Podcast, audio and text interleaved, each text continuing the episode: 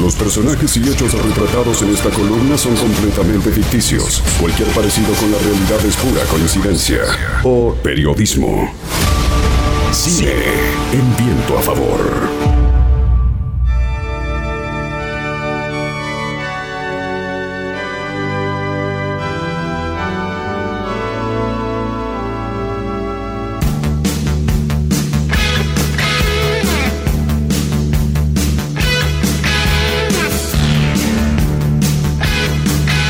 Hola Hernán, ¿cómo va, querido? Compañeros, ¿cómo andan? ¿Todo bien? Bien, muy bien.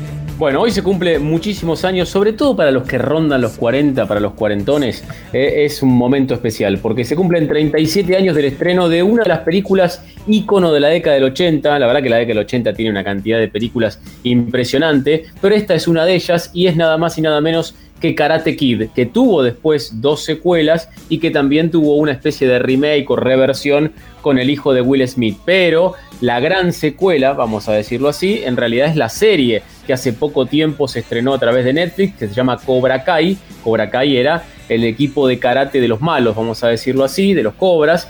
Y particularmente con el auge de la serie de Netflix, se revive un poco todo lo que es Karate Kid porque los más chicos lo conocen, los más grandes se enganchan y obviamente uno ve a aquellos personajes, a Daniel Laruso, que tenía en aquel momento 20 años y obviamente hoy ya tiene más de 40 y forma parte de los grandes de la historia de, Cobra Kai, que es la serie, por supuesto, basada en la historia de Karate Kid. Primero y principal quiero decir que Karate Kid fue revolucionario en un aspecto. En la cine de la década del 80 es un cine familiar, de aventura, muy familiar y eso estaba muy bueno. Por ahí muchos le dicen que era un cine muy naif, a mí particularmente me encanta, hablamos de ET y de tantas otras películas.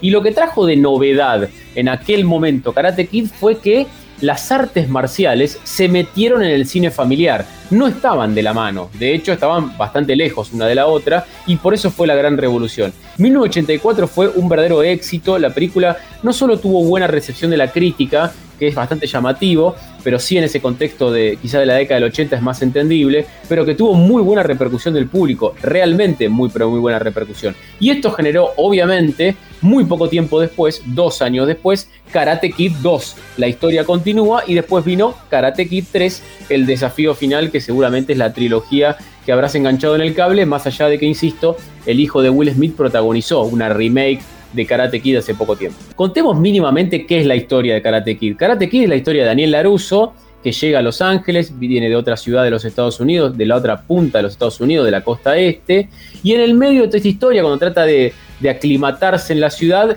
lo empiezan a atacar los cobras, esto es Cobra Kai básicamente, y ahí encuentra al señor Miyagi. El señor Miyagi es el recordadísimo Pat Morita, fallecido hace ya muchos años, que empieza a enseñarle karate y también le empieza a enseñar un poco de la vida. Olvides respirar, es muy importante. Encerar, pulir. Encerar, pulir. Bueno, esta es un poco la historia de Karate Kid, que le fue realmente muy bien. Y una cosa que pasa con particularmente el malo, entre comillas, después voy a decir por qué entre comillas, que es el personaje de Johnny Lawrence, que es William Sapka. Y le pasó a muchos personajes malos de la historia del cine. Cuenta William Sapka que después de la película, con el éxito de la película, tuvo muchos inconvenientes en la calle todo el tiempo porque la gente le quería pegar. Primero y principal no sabían que William Sapka sabe karate, un dato no menor. Pero después ha pasado muchísimo que los malos de las películas, sobre todo las películas ícono, los han tratado mal en la calle, como si los personajes fuesen ellos como actores, obviamente. Vos sabés que se han hecho estudios, y esto pasa muchísimo con las películas ícono. Psicólogos se pusieron a estudiar esta película y lo que encontraron era que el acosador, que en la película original se supone que es Johnny Lawrence, el integrante de Cobra Kai, el rubiecito para que El se entienda, y el acosado era Daniel Laruso, por supuesto. La cuestión es que lo que descubrieron los psicólogos es todo lo contrario, que en realidad el acosador era Daniel Laruso y el acosado era Johnny Lawrence. Lo que dicen los psicólogos es que en realidad el rubiecito, que es Johnny Lawrence, que sufre una presión de la familia, de los padres, del entrenador, de todos, bueno, lo que dice que en realidad él reacciona cuando no quiere reaccionar, que Daniel Laruso lo provoca para reaccionar y que si uno mira la película sacándose un poco la luz de la cámara, que por supuesto tiene la luz sobre el personaje principal y el bueno de la historia, que es Daniel Laruso, uno se va a encontrar que en realidad el malo es Daniel Laruso y el bueno es Johnny Lawrence, que nunca pega salvo cuando lo terminan obligando dentro de la película. Por eso esa, esa reversión. Más allá de que en Cobra Kai, que es la serie de Netflix, los dos, tanto Johnny Lawrence como Daniel LaRusso, son buenos a su manera y terminan siendo un equipo para tratar de cerrar un poco esta historia. Pero quiero contarte una cosa que pasó con la, con la película que me llama mucho la atención. Si hay alguien bueno en el cine, o al menos tenemos ese concepto de el bueno, es Clint Eastwood. Y escucha esto, ¿qué tiene que ver Clint Eastwood con básicamente Karate Kid. El tema es que Columbia, que hizo esta película, el dueño de Columbia era Coca-Cola, para no hacerla muy complicada.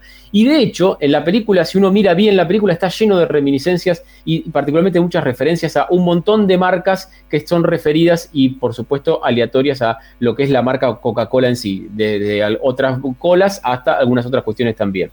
El tema es que Kyle Eastwood, que es el hijo del bueno de Clint, audicionó para el papel, no lo ganó y Clint Eastwood, tan enojado porque lo habían completamente ignorado a su hijo, prohibió cualquier tipo de referencia a la Coca-Cola en sus películas para siempre. Y de hecho lo sigue haciendo todavía. Un dato, una, cosa, una nimiedad, pero que llama la atención que el bueno de Clint Eastwood haya tomado semejante decisión.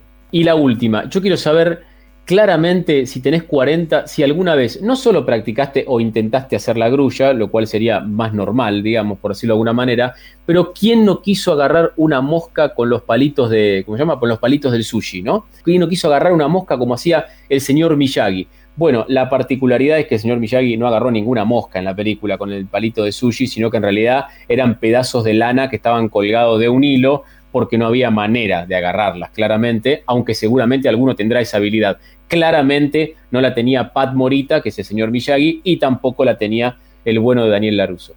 Daniel San, tu mejor karate está dentro de ti. Déjalo salir.